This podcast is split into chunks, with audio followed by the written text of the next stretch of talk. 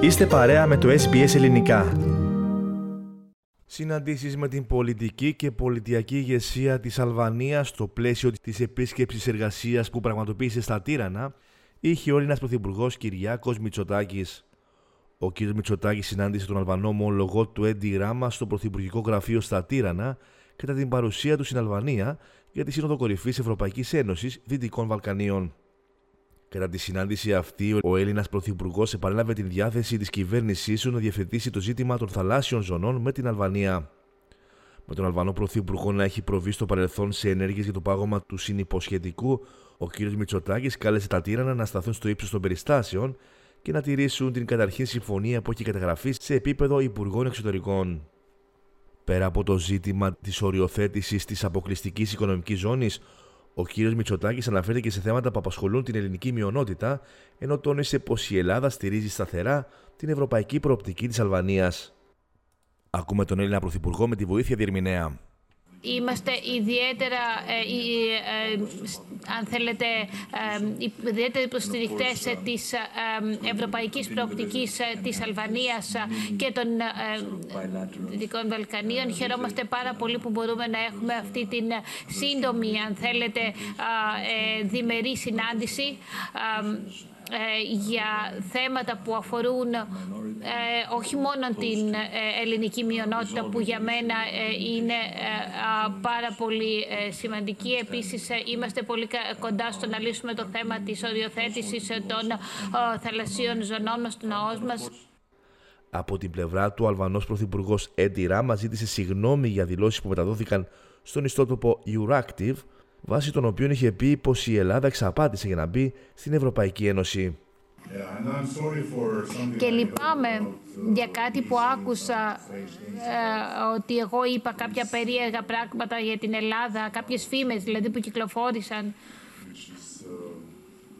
που θα μπορούσε να αναχθεί ίσως στην εποχή της Τρίας.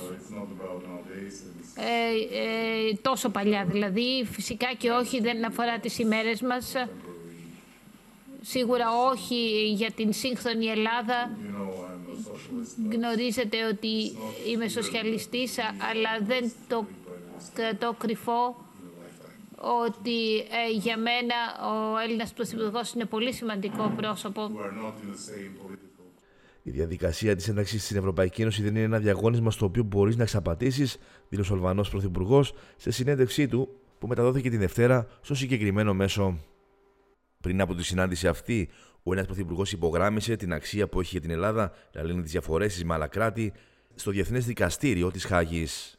Έχει γίνει πρόοδος ε, το τελευταίο διάστημα σε επίπεδο Υπουργείου Εξωτερικών και πιστεύω ότι προσεγγίζουμε πια στην ε, ώρα όπου θα υπογράψουμε το σχετικό συνυποσχετικό προκειμένου να παραπέμψουμε ε, το θέμα στο Διεθνές Δικαστήριο της ε, Χάγης. Η Ελλάδα έχει αποδείξει ε, ότι μπορεί να λύνει τέτοιου είδους εκκρεμότητες με μοναδικό γνώμονα το Διεθνές Δίκαιο και αυτό θα επιδιώξουμε να κάνουμε και με την Αλβανία. Ο Κυριάκος Μητσοτάκης είχε συναντήσεις με τον πρόεδρο της Δημοκρατίας της Αλβανίας, Μπεϊράμ Μπεγκάλζ, τον οποίο συνεχάρει για την ανάληψη των καθηκόντων του, και την πρόεδρο της Βουλής της Αλβανίας, Λιντίτα Νίκολα. Στις συζητήσεις επισημάνθηκαν οι στενοί και μακροχρόνιοι δεσμοί που συνδέουν τις δύο χώρες και τους λαούς τους, αλλά και η δυνατότητα στενότερης συνεργασίας σε πολλά θέματα. Στο πλαίσιο της παρουσίας του στα Τύρανα, ο Έλληνα Πρωθυπουργός συναντήθηκε και με τον Αρχιεπίσκοπο Τυράννων, Δυραχείου και Πάη Αλβανία, Αναστάσιο. Η επίσκεψη στη Χιμάρα, τη Λιβαδιά και τη Δερβιτσάνη αναβλήθηκε λόγω των καιρικών συνδικών, όπως ανέφερε σε ανακοίνωσή του το γραφείο τύπου του Πρωθυπουργού. Η ακύρωση της επίσκεψης αυτής είχε ως αποτέλεσμα η αξιωματική αντιπολίτευση να ασκήσει έντονη κριτική στην κυβέρνηση. Η ακύρωση της προγραμματισμένης επίσκεψης του κ. Μητσοτάκη στη Χιμάρα, Λιβαδιά και Δερβιτσάνη για επαφές με την ελληνική εθνική μειονότητα, λόγω καιρικών συνδικών εντός εισαγωγικών, δημιουργεί εύκολα ερωτήματα για την οργάνωση και αυτή της κυβερνητικής επίσκεψης μετά το φιάσκο της επίσκεψης στη Λιβύη, αναφέρει σε ανακοίνωσή του ο ΣΥΡΙΖΑ. Να σημειωθεί πως η τελευταία φορά που ο Έλληνας Πρωθυπουργός βρέθηκε στη Βόρεια Ήπειρο, σε περιοχές όπου κατοικεί η ελληνική εθνική μειονότητα, ήταν αυτή του Κωνσταντίνου Μητσοτάκη τον Ιανουάριο του 1991 στη Δερβιτζάνη. Θέλετε να ακούσετε περισσότερες ιστορίες σαν και αυτήν; Ακούστε στο Apple Podcast, στο Google Podcast, στο Spotify ή οπουδήποτε ακούτε podcast.